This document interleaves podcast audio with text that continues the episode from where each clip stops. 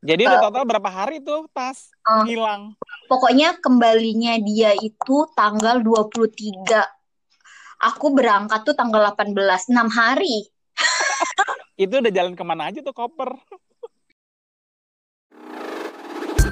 Sebentar lagi Anda akan menyaksikan podcast Jalan-Jalan Cuap-Cuap yang dipersembahkan oleh dananwahyu.com.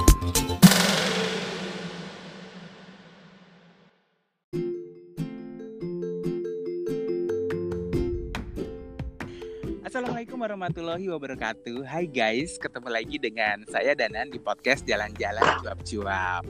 Nah, seperti biasanya nih, gue bakal ada satu temen buat ngobrol-ngobrol di malam hari ini dan tema kita adalah eh, betapa bahagianya ketika lo eh, jalan-jalan nih, lo bisa gratis belanja gara-gara eh, asuransi traveling.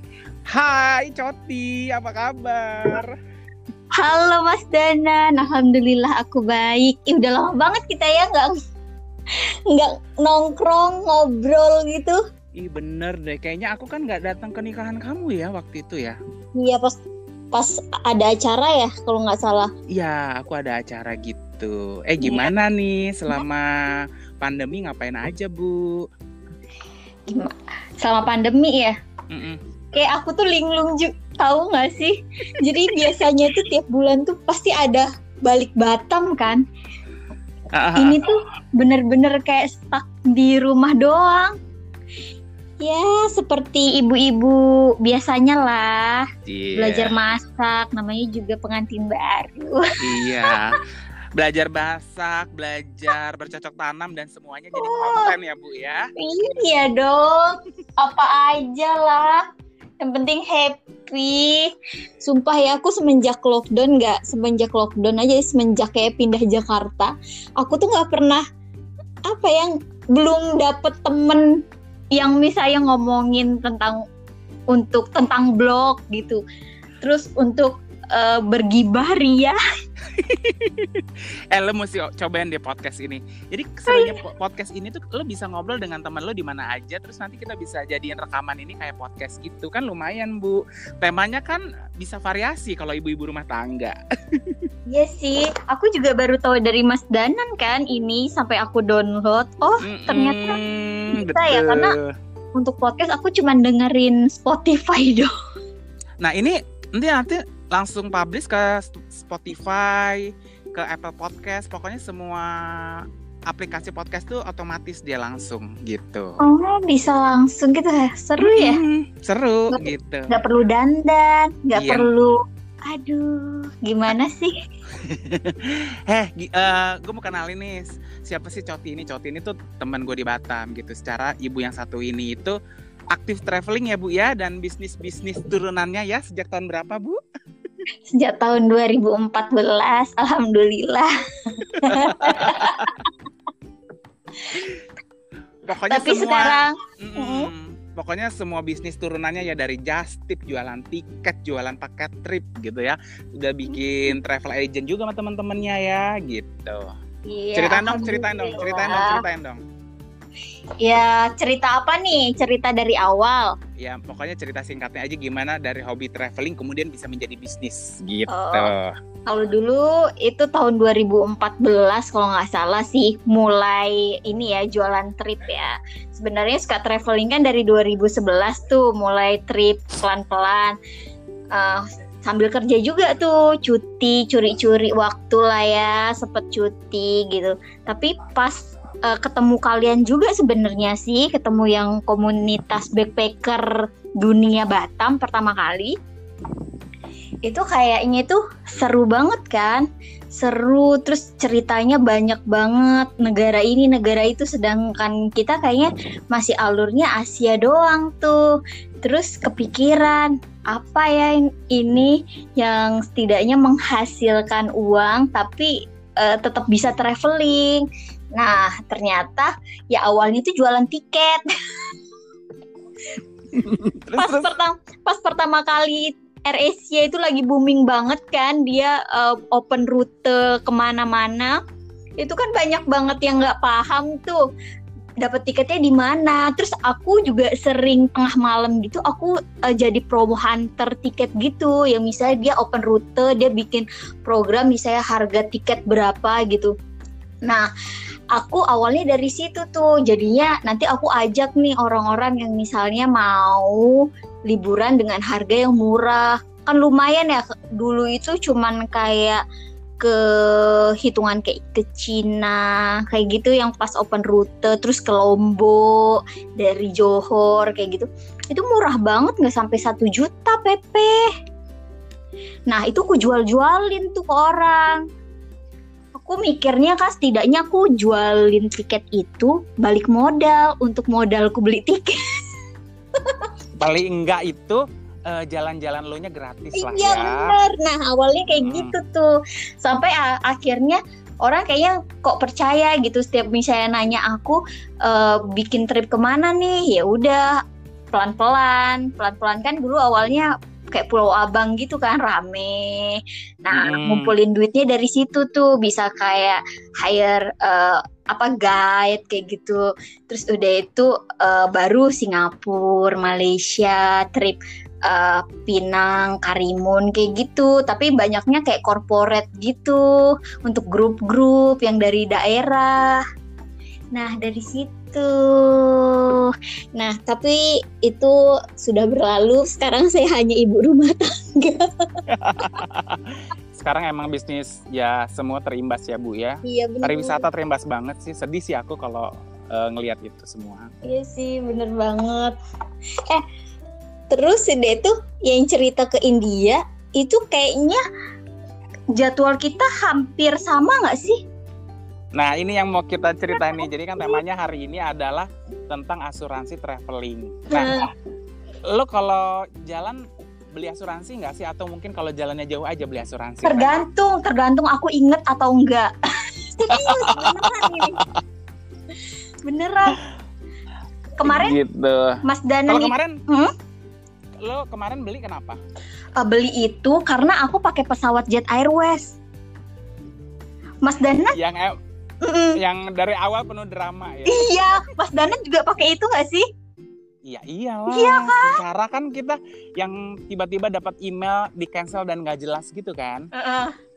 Eh pokoknya eh, jadwalnya dialihkan. Cuman kita nggak dapat nggak bisa ngubungin buat cari jadwal gantinya dan gua harus Iya. ke Canggih kan Iya bener banget. buat ngurus.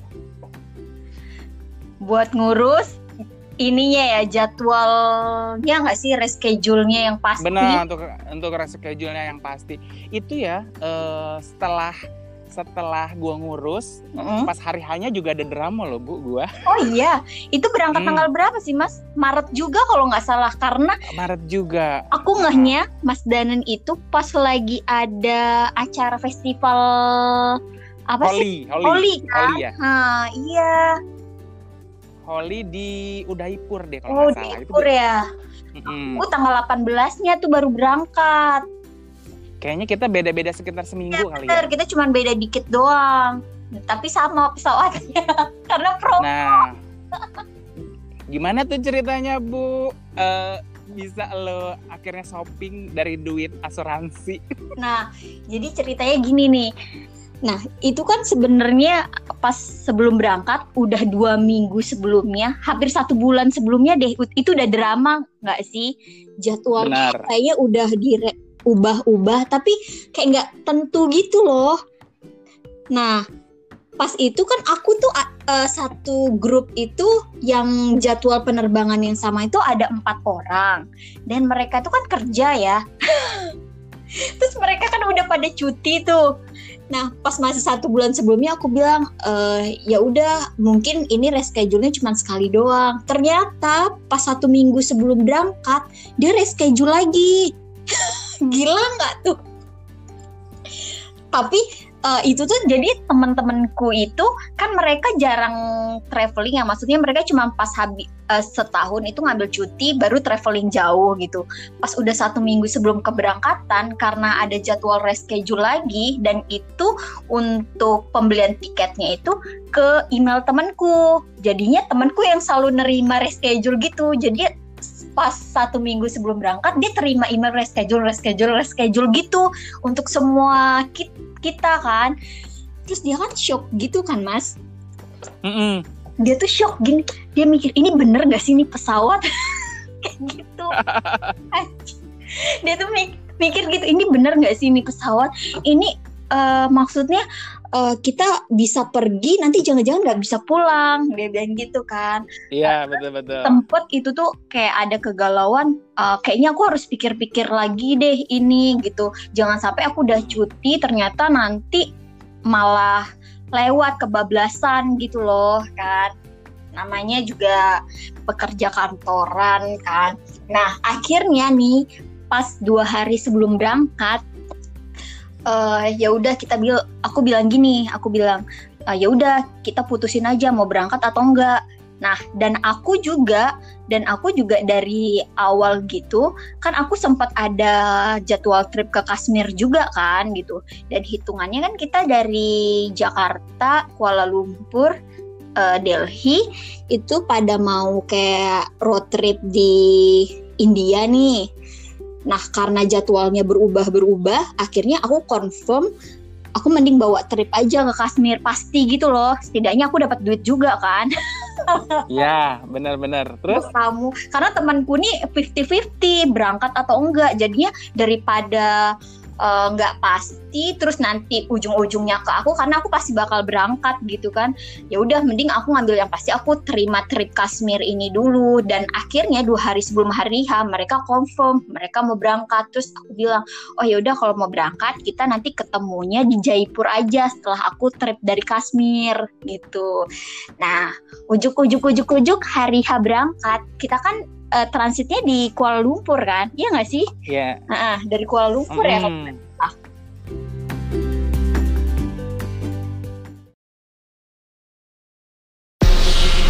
Podcast Jalan-Jalan Cuap-Cuap Podcast Jalan-Jalan Cuap-Cuap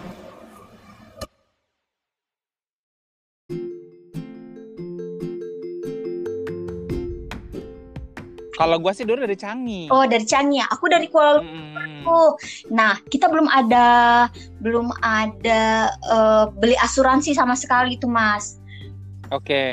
Karena pengalamanku uh, hitungannya ini kayaknya kasusnya ini bakal apa sih dari maskapainya bakal aneh-aneh jadi aku nawarin temanku, kalian udah pada beli asuransi belum? Aku mau beli asuransi nih, aku bilang gitu. Soalnya sebelum kita berangkat aja itu tuh kayak ada beberapa temen traveler juga kan yang jadwalnya beda itu mereka udah mereka reschedule kan berangkatnya jadi kayak besok sedangkan mereka udah nyampe Kuala Lumpur Iya benar-benar itu emang udah banyak drama itu benar. banyak banget dramanya. Akhirnya uh, akhirnya ya udah mending kita beli asuransi deh setidaknya uh, kita punya pegangan gitu kan jaga-jaga.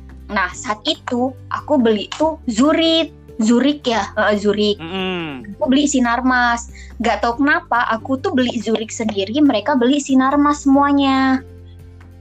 Gitu. Berapa tuh, Cok? Berapaan tuh? Zurich itu aku beli lumayan sih 200 hampir 250 ribu deh untuk okay. mm, 10 hari gitu. Tapi pas temanku pada bilang itu lumayan mahal sih mending uh, sinar mas aja. Aku nggak tahu perasaan aku tuh kayak uh, mending yang gimana ya setidaknya mahal dikit tapi prosesnya itu cepet. Karena dari kayak temen-temen yang lain mereka pada kayak uh, rekomen kalau misalnya asuransi mending Zurich ya. Zurich karena sebelumnya sebelum sebelumnya aku pernah pakai yang lain juga. Dan itu kayaknya banyak banget uh, keribetan saat klaimnya gitulah. Nah nggak tahu kenapa aku tuh kayak berpikir akan terjadi sesuatu feeling ya iya feeling banget kan ya ampun nah akhirnya kita udah berangkat padahal ya mas ya aku cuman bawa koper kabin doang tahu yang 7 kilo padahal okay. kita semua punya bagasi kan ya 20 kilo pas itu Ah, ah, ah. Terus, nah, terus gimana? Awalnya aku tuh mikir, aku bawa kabin itu aku mikirnya udah aku mau bawa aja ke apa taruh di kabin aja. Lah temanku ngomong gini kan pas check in udah cowok taruh aja di bagasi kata dia kayak gitu kan. Udah punya bagasi banyak gitu ngapain sih geret-geret? kata dia gitu kan. Terus aku sempat mikir oh ya udah aku taruh deh di bagasi. Nah singkat cerita kita kan hanya transitnya di Mumbai itu jadi Kuala Lumpur eh kita Kuala Lumpur ke mana ya Kuala Lumpur Mumbai Mumbai Delhi kan Mm-mm. uh, jadwalnya. Nah, pas kita di Mumbai ini, informasinya kita harus ngambil bagasi. Nanti Oke. bagasinya di drop lagi di Mumbai, baru ambil di Delhi gitu. Jadi nggak langsung connect gitu kan. Oke, ha. Pas kita nyampe di Mumbai, itu tuh udah mepet banget jamnya untuk penerbangan selanjutnya. Terus pas kita ngambil bagasi, bagasiku tuh nggak ada.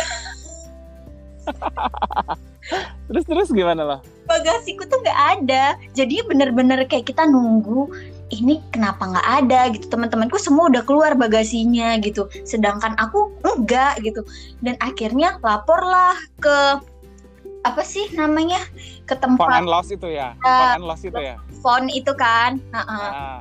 ke situ lapor terus ditanya bagasinya gimana ini eh, terus aku bilang kan bagasinya ya kecil kabin ya lu tau gak sih eh, bagasi yang ada di matahari yang banyak itu Iya, koper sejuta umat Iya. ya.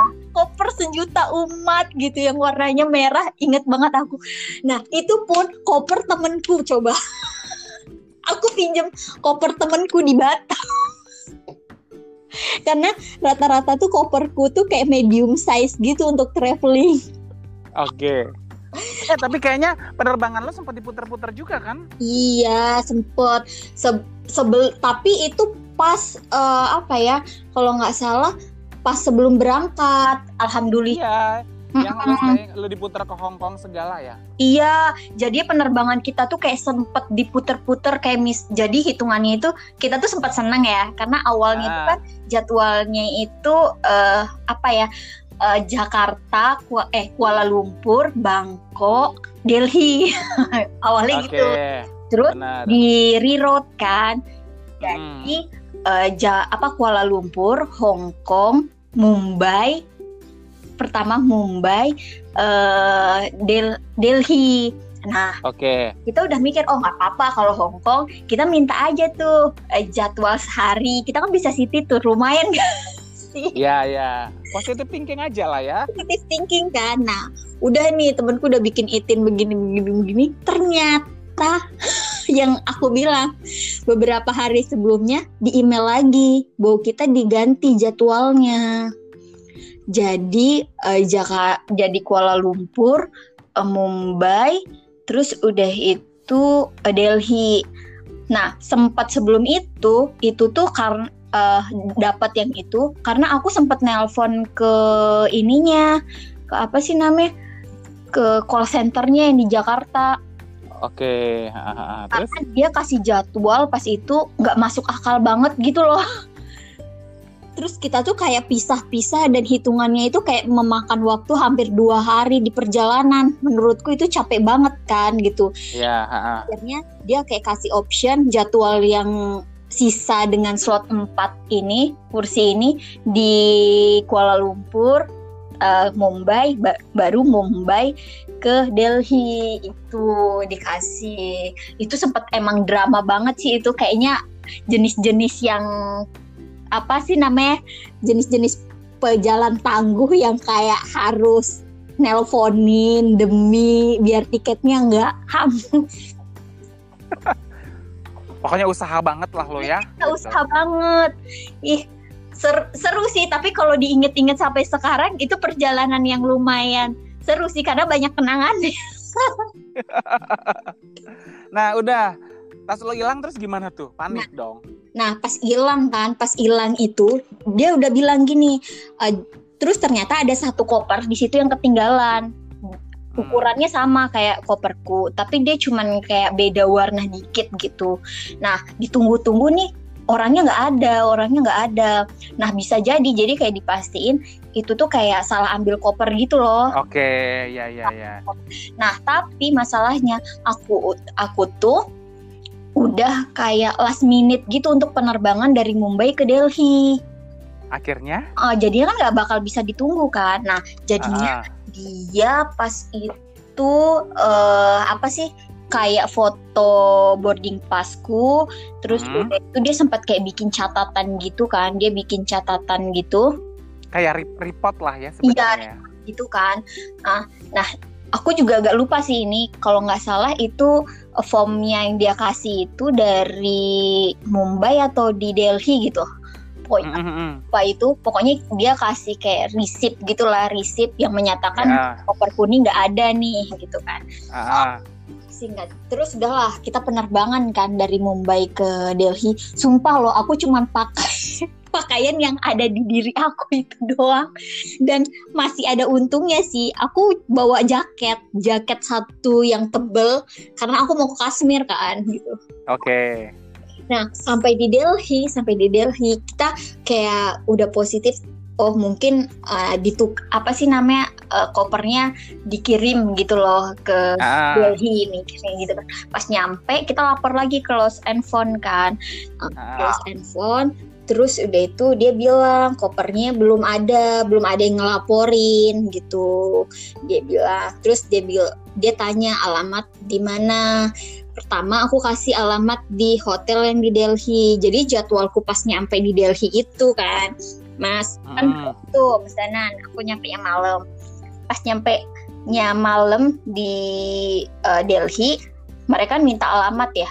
Tapi aku bilang Ya. enggak, aku bilang "Eh, besok pagi nyampe, aku bilang gitu. Karena besok pagi itu saya ada penerbangan ke eh, Kashmir, aku bilang gitu. Oke. Nah, jadinya pas udah itu akhirnya aku kasih alamat yang di Kashmir aja deh, dong, hotel. Ah, ah, ah. Terus? istilahnya biar eh, di sana kan hitungannya aku masih empat hari kan jadi kemungkinan dia ngirim ke sana masih ada lah gitu kan positif thinking banget aku oh ya udah gitu kan Eh, nanti katanya kalau misalnya kopernya ketemu akan dikirim ke Kashmir singkat cerita aku tanya nih sama orang yang asuransinya ini koperku hilang. Aku bilang kayaknya sih delay gitu ya case-nya aku bilang gitu. Ini gimana ya? Soalnya aku nggak punya baju saat apa sih sampai daleman pun aku nggak punya aku bilang gitu. Iya, betul. Terus? "Hmm, yang aku punya cuman apa yang aku pakai terus dia bilang oh bisa kok diklaim kata dia gitu. Hmm, diklaimnya Lo tanyanya ke orang yang udah pernah apa ke asuransinya? ke asuransinya. Jadinya aku tuh ngerti asuransi sama eh, kayak travel apa sih namanya eh, travel juga lah traveler gitu juga yang suka jalan oke. dia jual asuransi kan jadi aku biasa Oke. sama dia gitu personal dia juga Oh, malah kayak gitu jadi aku nanya ke dia bisa kok kata dia gitu tapi kamu belinya harus yang ada notanya risipnya ya kata dia gitu. Ah, ah. Nah, oke aku bilang nah pas aku sampai di Delhi itu aku sampai tuh jam setengah sebelas malam tau mas oke. Terus?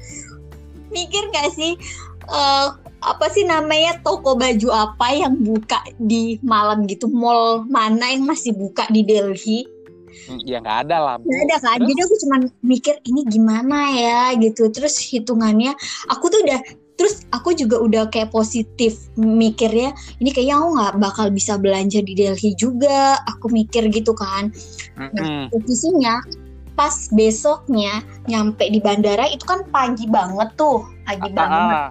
nah aku dapetnya di terminal 1 dari Oke. Delhi itu ke Srinagar kan kan sebenarnya Iya, mereka ah. dua terminal ya Iya, ada s- domestik dan internasional ya. tapi apesnya aku aku dapat di terminal satu tuh lokal domestik kan lokal Ah, ah. itu itu tuh cuman yang jual baju itu cuman kayak ada dua store gitu loh. Ngerti gak sih? Dan itu Ya. kayak store lokal gitu. Gila aku tuh sebenarnya dari asuransi itu punya budget punya budget untuk belanja itu dua juta empat ratus lah untuk beli maksudnya untuk delay bagasi maksimum. Menurut cukup lumayan tinggi ya aku bilang gitu. Mm-mm. Untuk hitungan kayak belanja di India Iya, terus? ya kan? Tapi masalahnya pas aku ke toko baju itu karena emang aku nggak punya apa-apa kan, terus aku mikir di Kashmir itu kan nggak punya risip mas, risip Ya, resmi benar. gitu kan. Jadi Nah, eh, aku tuh mikir gini daripada aku nggak dapat eh, klaim sama sekali, aku mikir gitu kan. Eh, mending aku belanja deh di sini, aku gitu. Jadinya aku Hmm. belanja deh itu di lokal itu gila sih itu lumayan mahal banget. Aku ingat banget seumur hidupku aku kayak untuk ke India ya beli jaket yang model begitu doang harganya tujuh ratus ribu atau 700 atau 900 ribu itu jadi aku tuh di sana beli dua kaos satu celana Oke. jeans sama satu jaket itu totalnya itu 2 juta 2 juta 200 gitu deh mm-mm. ke total klaim itu nah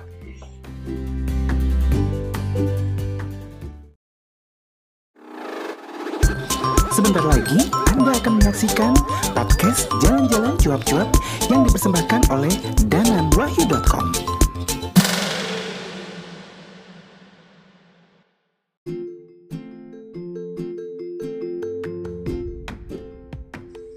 jadinya tapi kar karena orang eh, dari maskapainya juga dia info eh, info kalau misalnya bagasinya nggak ketemu kata dia maksudnya prosesnya lama sebenarnya kita bisa klaim juga ke maskapainya gitu karena itu kan kesalahan dari maskapainya kan gitu juga hitungannya gitu. Jadi bisa kayak double double apa sih namanya? Double rembes lah ya, Ah, double, double claim.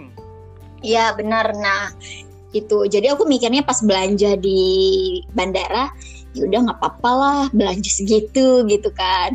Karena emang po- udah udah pasti banget nih aku bakal belanja di Kashmir nggak akan bisa dapat receipt gitu. Tapi masih positif ya, masih positif thinking. Nah pas nyampe Kashmir, pas nyampe Kashmir, aku bilang nih sama aku bilang sama guideku yang di sana aku mau beli daleman karena aku emang nggak punya daleman lagi kan. Aku mau beli Mm. daleman tapi aku butuh receipt. Aku bilang gitu untuk eh, reimburse ke travel asuransi. Aku bilang gitu kan ke dia.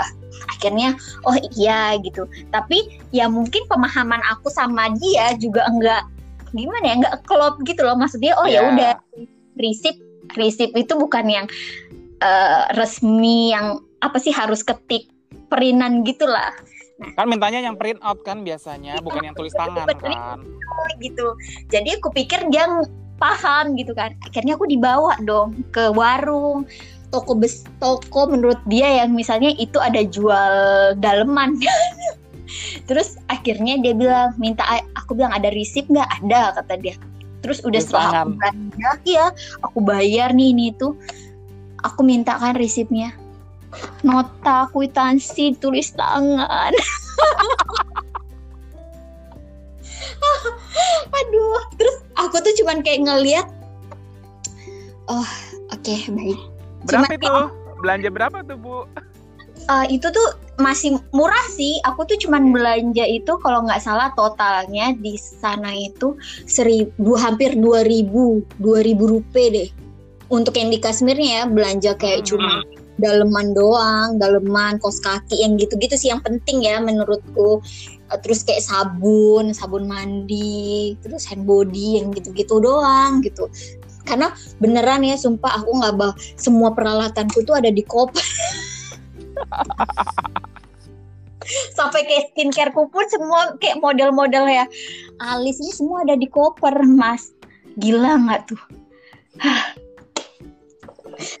Terus udah itu kan pas dia ngeliat kayak gitu kan, terus dia tanya lagi, kamu mau beli apa lagi, Coti?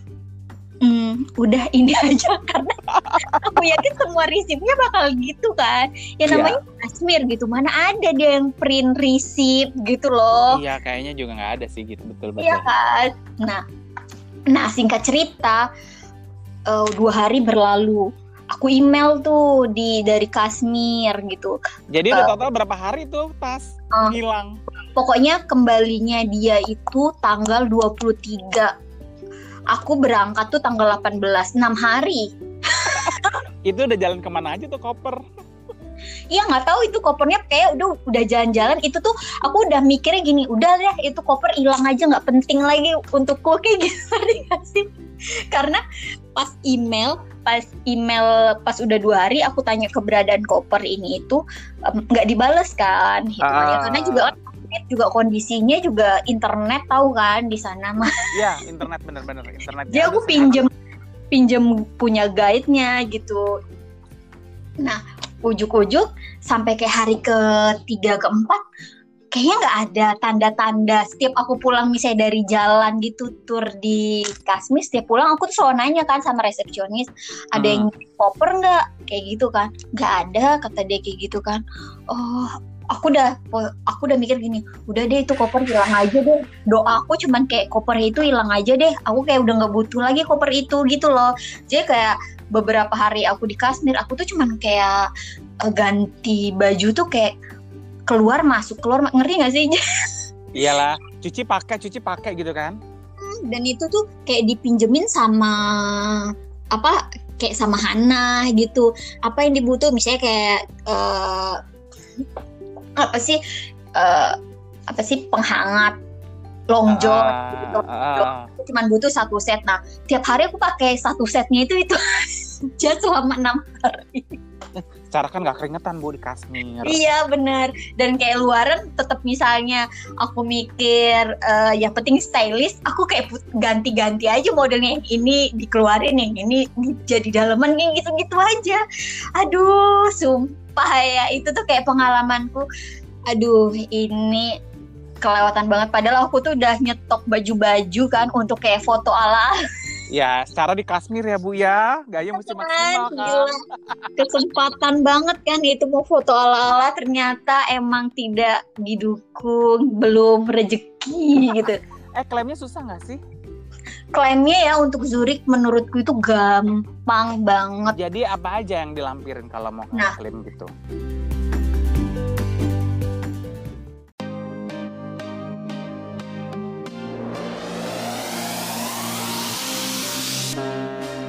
Kamu punya hobi traveling, tapi nggak bisa ke mana-mana gara-gara pandemi. Ya udah, dengerin aja kisah perjalanan di podcast Jalan-Jalan Cuap-Cuap. Di sini juga ada tips seputar traveling. Penasaran? Langsung aja ya, dengerin podcast Jalan-Jalan Cuap-Cuap. Podcast Jalan-Jalan Cuap-Cuap dipersembahkan oleh denganwahyu.com.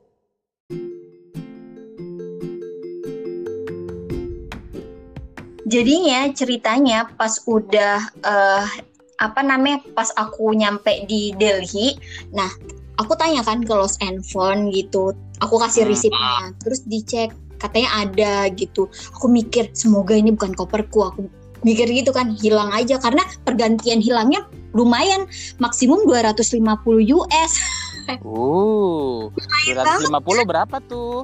eh 20 eh 25 jutaan kalau nggak salah Ya oke.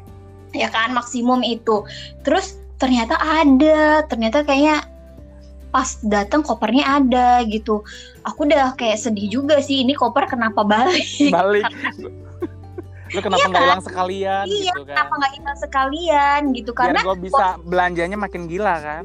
Iya benar itu jadi uh, biar belanjaku tuh makin gila karena posisinya itu kan semua sebenarnya kebutuhan bajuku untuk di Kashmir yang tebal-tebal gitu Hmm, kalau baju kayak di India kita bisa beli kan hitungan gitu karena kan tipis-tipis benar-benar. panas kan gitu. Nah aku udah mikir udah nggak penting banget itu sebenarnya yang di koper. Eh ternyata mungkin ya emang nggak ngerti gimana balik lagi tuh koper.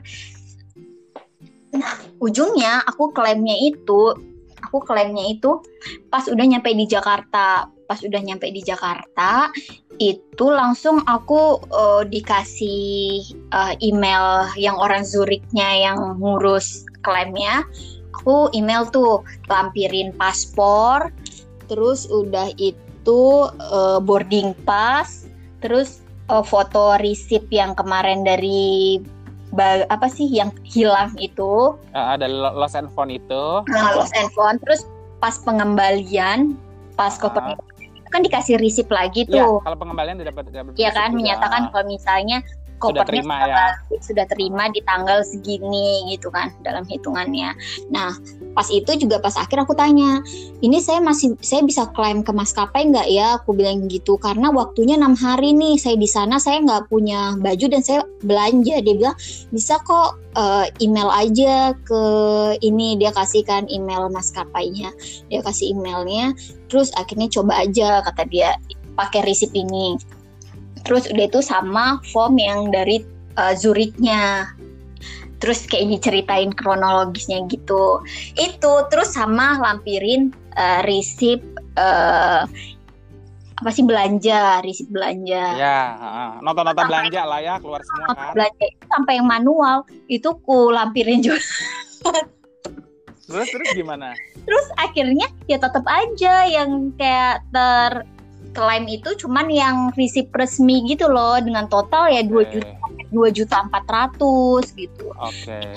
itu kan satu tuh kan tahu kan jet apa sih jet airways itu kan drama banget ya Ah, terus aku email kan untuk minta klaim klaim gitu hitungannya itu dua minggu dua minggu habis trip aku email eh, jet airways gitu karena yang namanya kita eh, pas nyampe kayak nggak sempet gitu loh aku ngurus ini itu yang ribet gitu kan ah, ah, terus nih jet airways kan jet airways mau bangkrut pas itu ya gila loh mau satu bangkrut. bulan Iya nggak sih Mm-mm.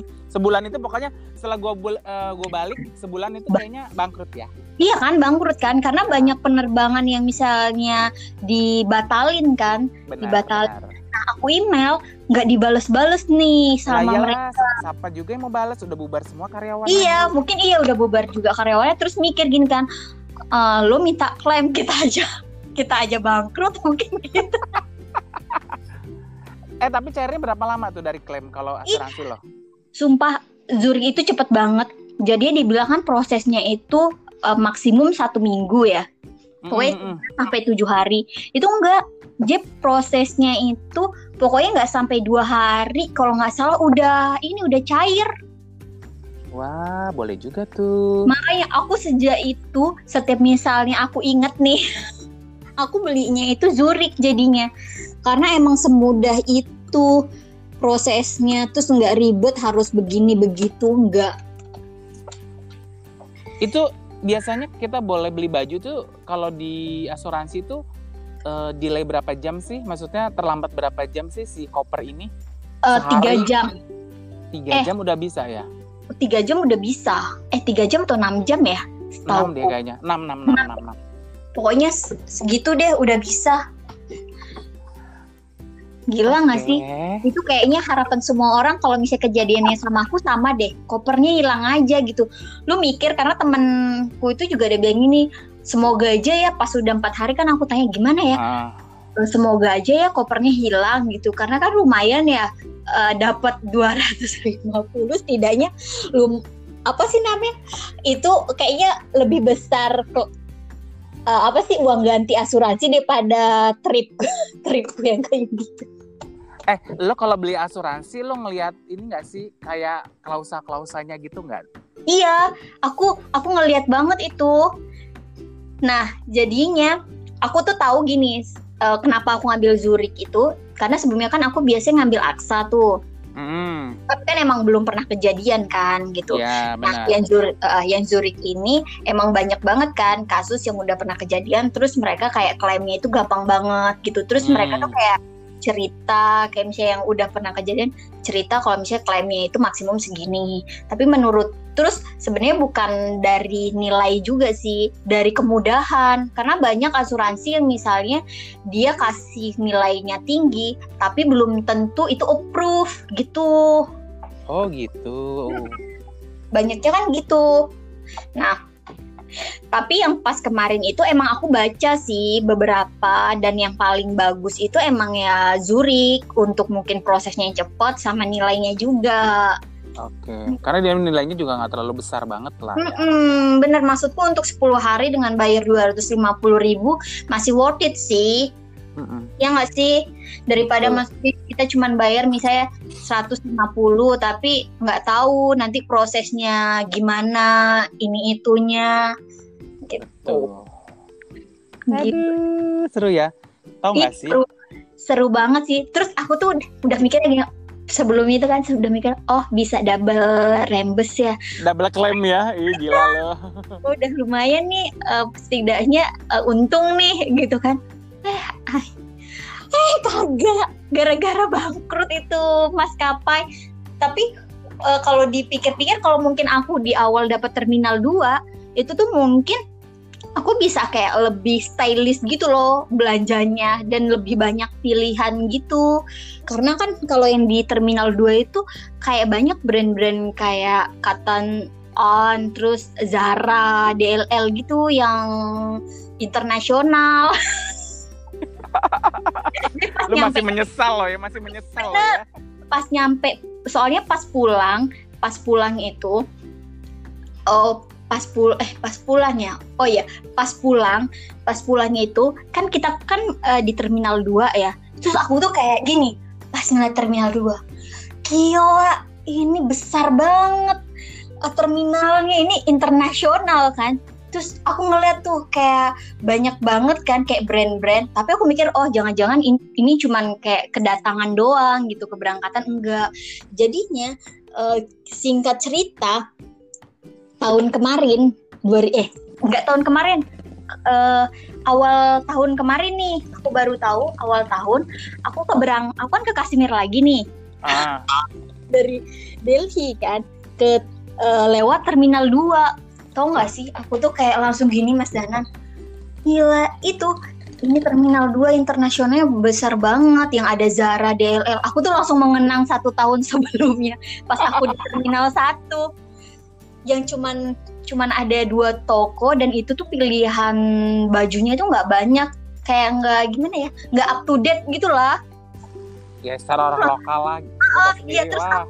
Selera orang lokal kan terus aku langsung mikir gila nih kalau mungkin tahun lalu aku di terminal 2 mungkin aku bisa belanja lumayan banyak gitu loh dengan total uang segitu bukan empat jenis doang dengan habis 2 juta lebih. Aduh.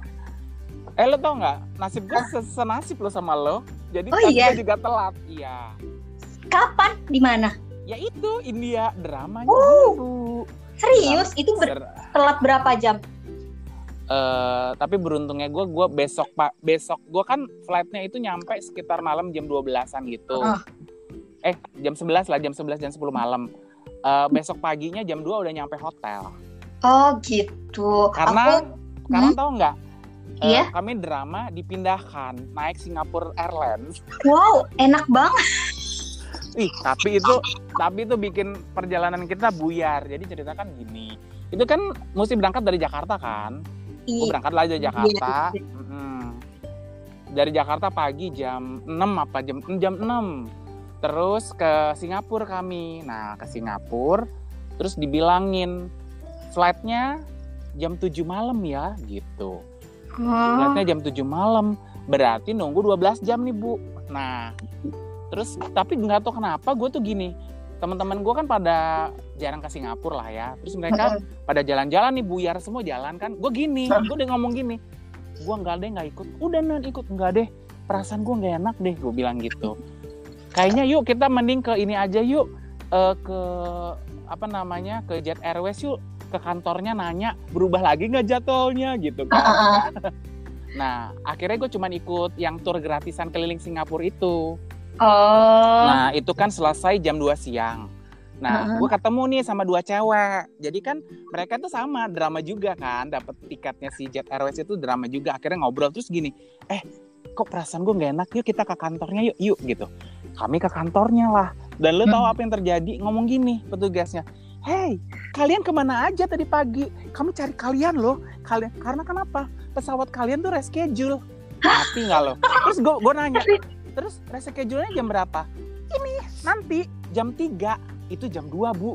Kami belum check in gila. Terus kan udah begitu terus kan gue sama cewek ini. Terus gue nanya dong nanya dia lagi. Aduh gue gimana ngabarin teman gue kalau gue nggak berangkat gini gimana?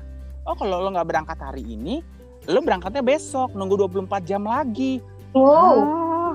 terus gue bilang gini. Akhirnya gue misalnya teman gue sih. Gue bilang guys gue berangkat duluan gue bilang gitu. Gue nggak mampu kalau suruh suruh suruh apa namanya suruh stay di Singapura 24 jam gitu. Akhirnya gue berangkat bareng cewek itu. Gue tergodanya juga Oh. karena naiknya aja. Naik ini bu Singapura bu. Oh, A- itu tuh emang pesawatnya dari awal kalian di reschedule itu udah Singapore Air ya? enggak belum Jet Airways. Oh gitu. Ah, ah, masih Jet Airways gitu kan. Akhirnya eh, kami di reschedule lah naik si inilah naik si Singapura lah gitu kan. Dengan Singapura tapi dengan dengan proses check in yang terburu-buru gitu. Jadi kami laporan dulu tas segala macem gitu kan. Nah udah itu terbanglah gua kan. Terbanglah gua. Landing. Tas gua nggak ada. Tas gue nggak ada gitu kan. Terus gue misal-misal temen gue nggak ada yang bales gitu kan. Aduh gimana nih? Gue udah mikir aduh temen gue besok pagi. Udahlah gue di New Delhi dulu lah gitu kan ya udahlah akhirnya gue malam itu gue cari hotel gue udah mikir gini nih ah udahlah gue positif thinking aja gue cari hotel gitu kan sekarang gue pakai sarung kan baju masih bisa gue cuci terus gue pakai blower nih bu Iya iya iya. Oke. Nah, sekitar jam pagi jam 4, gue dapat visit dari temen gue. Danan, lo di mana? Katanya. Gue udah berangkat duluan. Katanya. Terus kalian gimana kabarnya? Gue kan bilang, gue kan udah schedule terus 24 jam. Terus temen gue bilang gini, enggak, kami tetap berangkat jam 7 malam. Ini kami landing, terus kami udah langsung ke Jaipur. Mati nggak lo? Hah? Serius? Iya, Jadi lu ketinggalan gue ketinggalan.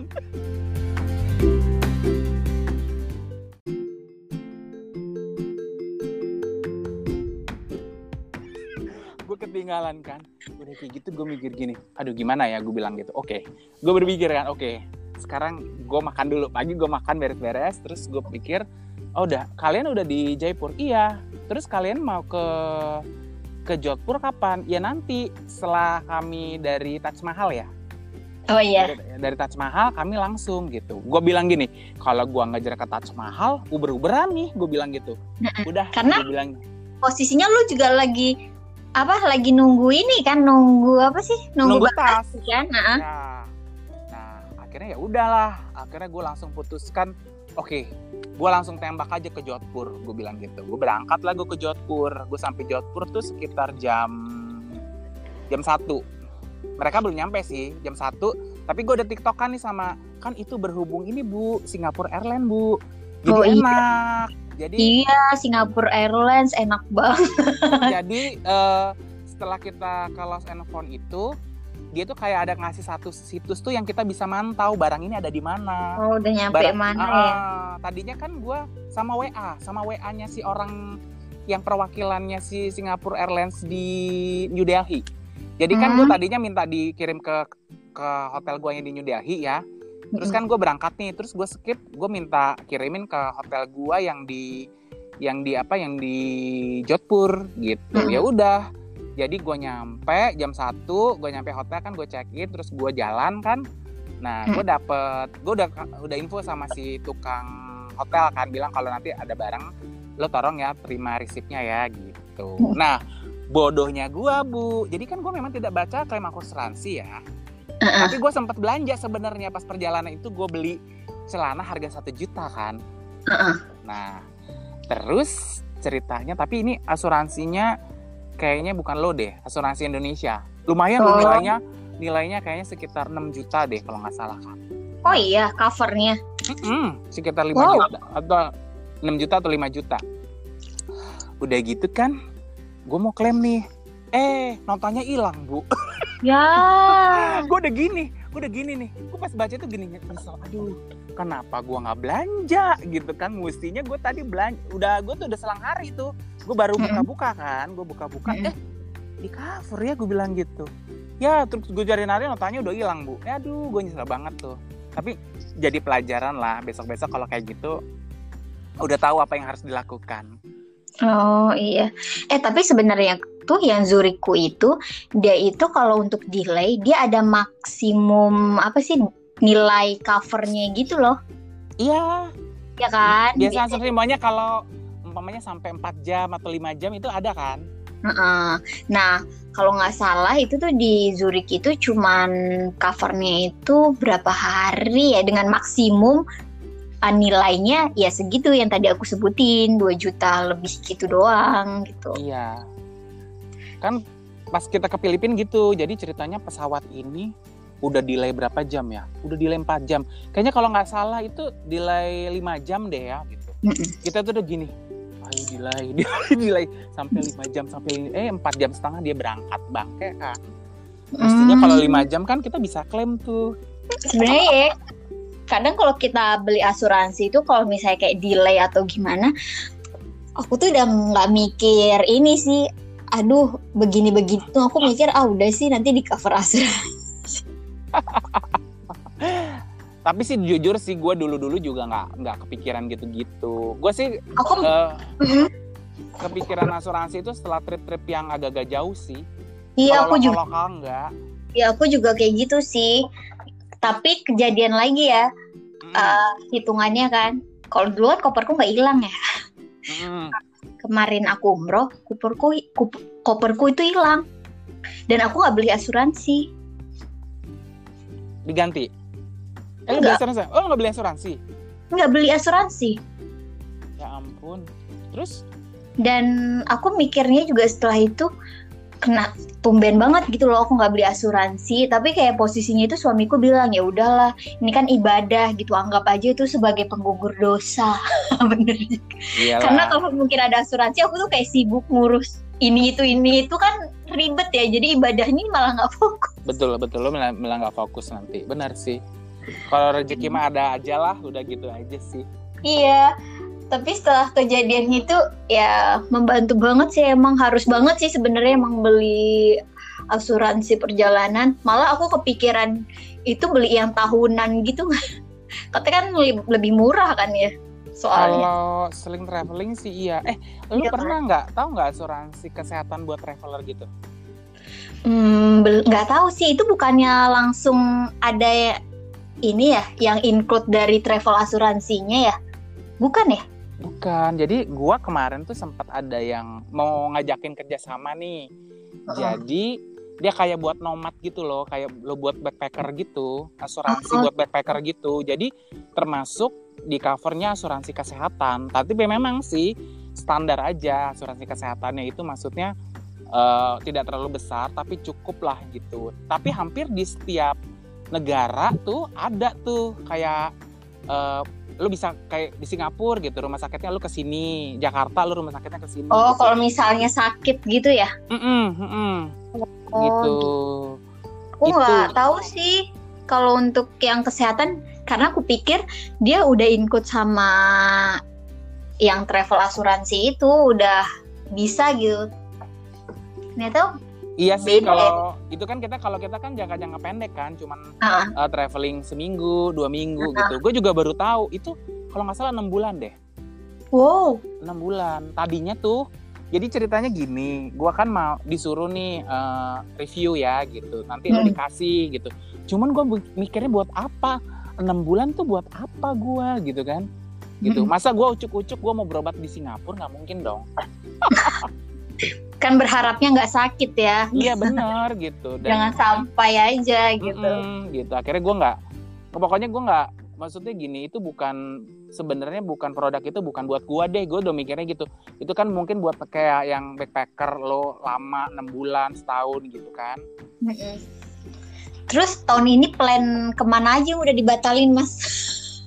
aku sih alhamdulillah Cie, alhamdulillah nggak punya Alhamdulillah rencana, nggak punya rencana ke mana-mana bu Tapi eh, bersyukur banget gak sih Mas Danan kan soalnya awal tahun udah ke Rusia ya? Iya gak sih sebelum pandemi ya? iya benar itu jadi gue tuh ke Rusia balik pokoknya gue 27 atau 28 gitu Februari abis itu kan udah Iya, kita tuh kayaknya jadwalnya hampir sama deh. Yang aku juga pulang dari umroh itu juga Februari akhir, 24 kalau nggak salah. 24, terus yang 27 kan yang mulai lockdown. Iya nggak sih? Nah Ini. itu ya 27 gua 27 gua kan landing di Suka- Soekarno Hatta tuh gua Heeh. ngeliat tuh orang-orang yang nggak bisa berangkat umroh Iya kan, yang mulai Hmm, udah nggak sedih bisa banget umroh. sedih banget lo gua ngeliat ya ampun orang ini kayak mana udah kalau kalau yang dari Jakarta mah udah lah ya cuman lo Hmm. dari daerah Yang dari daerah ya kasihan. Hmm, makanya gitu Iya, ya ampun, aku tuh kayak masih kayak mikir bersyukur, nggak tahu yang antara bersyukur atau enggak. Soalnya pas Januari aku masih ke Kashmir kan, Januari. Nah itu posisinya juga katanya beberapa da- eh, negara kan juga kayak Cina, DLL itu kan udah in- info yang corona itu kan. Tapi juga di India masih biasa aja gitu loh di imigrasinya. Pas umroh juga sama. Itu kita kayak cuman dikasih masker aja untuk jaga-jaga. Terus kalau setiap ke mana ibadah tetap harus pakai masker kan. Tapi mikirnya ya udah virus kayak virus biasa doang gitu loh. Eh, Terus pas Makkah sama Madinah udah sepi belum waktu lo ke sana itu? masih rame. Oh. Bener. bener-bener masih rame banget ya menurutku. Terus pas eh, lumayan sepinya, pokoknya kita pulang itu akhir tanggal 24 kalau nggak salah. Itu tuh eh, di Bandara Soekarno Hatta juga cuma dikasih kertas kuning. Dapat nggak sih Dapat gua. Nah, kertas kuning itu doang kan? Uh-uh. Nah itu padahal juga berita-berita di lain tuh udah kayak corona udah mulai meningkat nih ini itu kupikir pas nyampe di Soekarno Hatta kita bakal apa sih kayak dapat penanganan yang termal yang begitu-begitu ternyata kagak cuman ngisi form kuning doang. Eh gue udah itu, jadi ceritanya lucu sih kalau gue itu ya. Kan kami transitnya di Thailand bu. Oh itu udah lockdown gak sih? Eh, belum, Belum kan ya? Belum. Jadi memang kan kasus sudah banyak di Thailand. Berangkat tuh, berangkat transit, transitnya juga hampir 20 jam gitu kan. Orang kami keluar bandara kok nginep di hotel kan. Tapi semuanya udah sepi bu, gitu kan. Iya gitu. Dan kalau awal-awal kami pas transit pertama itu ya masih slow lah gitu. Nah pas transit yang kedua nih, uh udah mulai kencang bu, udah mulai ditermalin satu-satu gitu kan barang diperiksa gitu. Berarti nggak eh itu pas di Thailand pas berangkat atau pulang? Pulang pergi. Oh, pulang pergi. Tapi kalau eh, pulangnya itu cuma transit 4 jam apa? Oh gitu, kupikir harus keluar ini keluar imigrasi lagi, terus check in di Bangkok. gitu dan tapi itu udah pas pulang itu udah ketat lah gitu kita juga ada agak-agak parno juga sih maksudnya udah pakai masker tuh dari Rusia itu udah uh, udah itu eh, naik naik apa namanya di pesawat kan naik Hmm. Air kan itu juga Hmm. udah pada pak udah ekstra lah pokoknya untuk protokol kesehatan nah Di- sampai di Bandara Soekarno Hatta di Hmm. 27 kita udah mulai di thermal tuh Oh gitu. mulai thermal sama ngisi yang kuning-kuning itu Gitu. Oh kita cuman isi kuning-kuning doang sih, dan ya udah seolah ti- ya tidak kayak tidak ada apa-apa. gitu. Tapi pas itu aku masih ke Batam bulan Maretnya. Hmm, aku masih ke Batam kan gitu masih ke Batam karena kayak Indonesia kan belum lockdown kan belum gitu masih pulang ke Batam aku ke Jakarta lagi kalau nggak salah tanggal 5 tuh tanggal 5 nah itu udah sepi banget itu bandara sampai kayak ngobrol sama apa sih eh apa sih aku naik taksi blue apa sih lupa taksi apa sih tuh yang taksi lokal Batam Bluebird gitu. Eh, Iya Bluebird di Jakarta di Soekarno Hatta oke, oke. Nah, dia udah dia bilang tuh, "Iya, Mbak, udah sepi internasional eh, apa sih Terminal 3 itu kan udah nggak ada penerbangan selain Garuda." Dia bilang gitu. Tanggal 5 udah mulai ada kasus ya kayaknya ya. 5 Maret itu udah ada Iya, kasus Indonesia. pokoknya ya. dia bilang, "Kita pokoknya ini dari kemarin kita nggak dapat penumpang," kata dia gitu. Lihat tuh antrian Bluebird-nya. Dia kasih tahu kan, itu tuh kayak gitu aja kata dia. Kalau nunggu di Terminal 3 yang biasanya kita selalu ada penumpang, itu nggak ada yang mau nunggu di sana. Jadi pindah ke Terminal 1, Terminal 2 yang domestik. Itu karena kalau di Terminal 3 cuma ngarepin Garuda doang. Aku langsung hmm, ternyata udah lumayan juga di Jakarta. Eh, jadi lo tahun ini re- eh, yang cancel perjalanan ke mana aja? Tiket yang yang bakar tiket, sobek tiket. Oh, bakar tiket ya. Eh, Untuk bakar tiket sih aku kalau luar ya itu tuh kemarin Juni harusnya aku ke Jepang. Oke, terus? Itu udah bakar tiket tuh. Terus paling ke Kuala Lumpur itu juga Juni tuh. Oke. juga itu juga udah bakar tuh. Nah ini nih masih ada satu nih di Oktober. Ah. Tapi kayak kita udah mikirnya ini pasti juga bakal bakar sih karena suamiku juga eh, apa sih namanya nggak berani juga sih. Aku juga nggak berani ya maksudnya. Ah, nggak berani Makanya ambil risiko lah. Gitu. Iya bener takut ada gelombang dua gila. Bener-bener ke mana itu? Jangan sampai kejadian itu ke Eropa sih Aduh. Oktober ini. Aduh sedih deh. Ya sudah. ya udah sih tapi mikirnya mana tahu nanti kelar corona bisa ini tapi kan rata-rata tiketku ini itu open tiket jadi kayak kemarin ke Jepang itu juga kayak kredit sel AirAsia kan gitu Hmm, misalnya udah baik-baik aja kan masanya juga dua tahun ah, ah.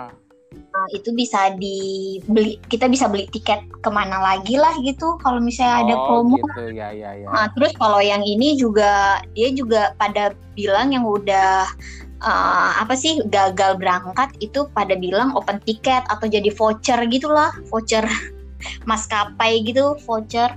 Jadinya nanti bisa kita pakai dengan masa satu tahun kata dia gitu. Oke lah, alhamdulillah sih. Jadi Aduh. sekarang ya di rumah aja. Aku mau ke Batam aja ya mas. Ini masih kayak masih belum berani tahu nggak sih? Walaupun udah dibilang new normal lah. Aku New aja apa? juga. Aku kan aku kan kemarin lebaran nggak mudik. Rencananya Iya, lebaran sama. lebaran haji ini pengen mudik nih. Cuman yang gue pikirin gini, ya guanya baik-baik saja terus kalau ternyata gue bawa sesuatu ke rumah, orang tua gue gimana? Iya. Iya benar. Aku juga mikirnya gitu. Padahal rencana banget ya tahun ini tuh tahun pertama kan aku tuh mau lebaran di Batam gitu. Akhirnya kan nggak terrealisasikan karena corona. Terus kemarin juga sempat mikir ke Batam nggak ya lebaran haji. Tapi aduh ngapain juga gitu loh ketemu orang juga. Aku di Batam juga kan biasanya kan kayak ketemu kalian gitu kan ketemu Mm-mm. teman-temanku yang lain nongkrong. Tapi masih nggak berani gitu. Jadi ngapain aku harus ke Batam juga? Terus takut juga loh gitu. Takut jangan-jangan aku bawa virus nih. Soalnya ada nenekku juga di rumah kan. Nah kan ke sini. Iya kan? Serba membingungkan. Jadi mikirnya ya udah paling tahun depan deh ini fix baru kayak ke Batam juga sekalian mau perpanjang paspor gitu Kapan paspor habis bu? pasporku itu habis tuh April tahun depan. Nah, kan aku berangkat itu kan Oktober. Itu tuh Ah. udah wanti-wanti eh, aku tuh bakal ganti paspor karena kan mm, minimum enam bulan kan. Bener-bener enam bulan. Iya, nggak bisa dipakai juga. benar sih. Jadi paling bener emang dijadiin voucher aja itu penerbangan Oktober tuh Iya betul. gitu. Tapi kasihan juga ya banyak maskapai yang ini ya. Aduh banyak yang collab bu, kesian sih gue Iya. sedih loh gue. Itu sama hotel ya. Aduh kan kita tahu, Iya. kita kan kenal ya teman-teman kita di Batam yang uh, bekerja di pariwisata, bekerja di hotel. Jadi tahu Iya. mereka mereka apa ya survive-nya lah gitu untuk tetap Iya, betul. bertahan gitu. Iya sih, bener sih sekarang tuh kayak posisinya udah bertahan aja deh. Yes, semua kita juga nggak tahu sampai kapan juga kan ini. Karena aku dengar ada gelombang kedua, ada gelombang kedua. Itu yang bikin kayak serem gitu loh. Karena mungkin kejadiannya kalau misalnya orang yang meninggal gitu ya, misalnya korbannya, kita masih ngerasa walaupun itu meninggal kita masih ngerasa biasa aja gitu loh. Mm-mm. Tapi kalau misalnya terjadi sama keluarga kita, nah itu baru kita tuh sadar gitu. ya nggak sih? Bener bener bener bener. Bener, Jangan sampai aja gitu. Bener bener. Nah, jadi apa nih? Pesannya buat teman-teman yang mau traveling tahun ini atau merencanakan uh, traveling di tahun 2021 2021. apa nih gitu? Apakah harus beli asuransi? Hmm, Iya sih. Eh, aku kayak menyarankan banget untuk beli asuransi karena kita nggak akan pernah tahu kan akan terjadi sesuatu hal atau yang tidak kita inginkan lah gitu. Yang penting kita proteksi diri aja gitu. Gitu aja sih mungkin. Thank you lo Cot udah berbagi cerita. Ya aku tuh udah lama tau nggak ngobrol sama orang, sumpah. Oh, gitu Makanya ya? sebelum pas Mas ngomong sama aku kan yang WhatsApp, aku sempat bilang kan, aku tuh udah jarang banget ngobrol sama orang gitu loh. Jadi kayak takut salah ngomong. Aku tuh kayak sekarang tuh serba inilah jadi yang dulu en- apa extrovert sekarang jadi introvert gitu.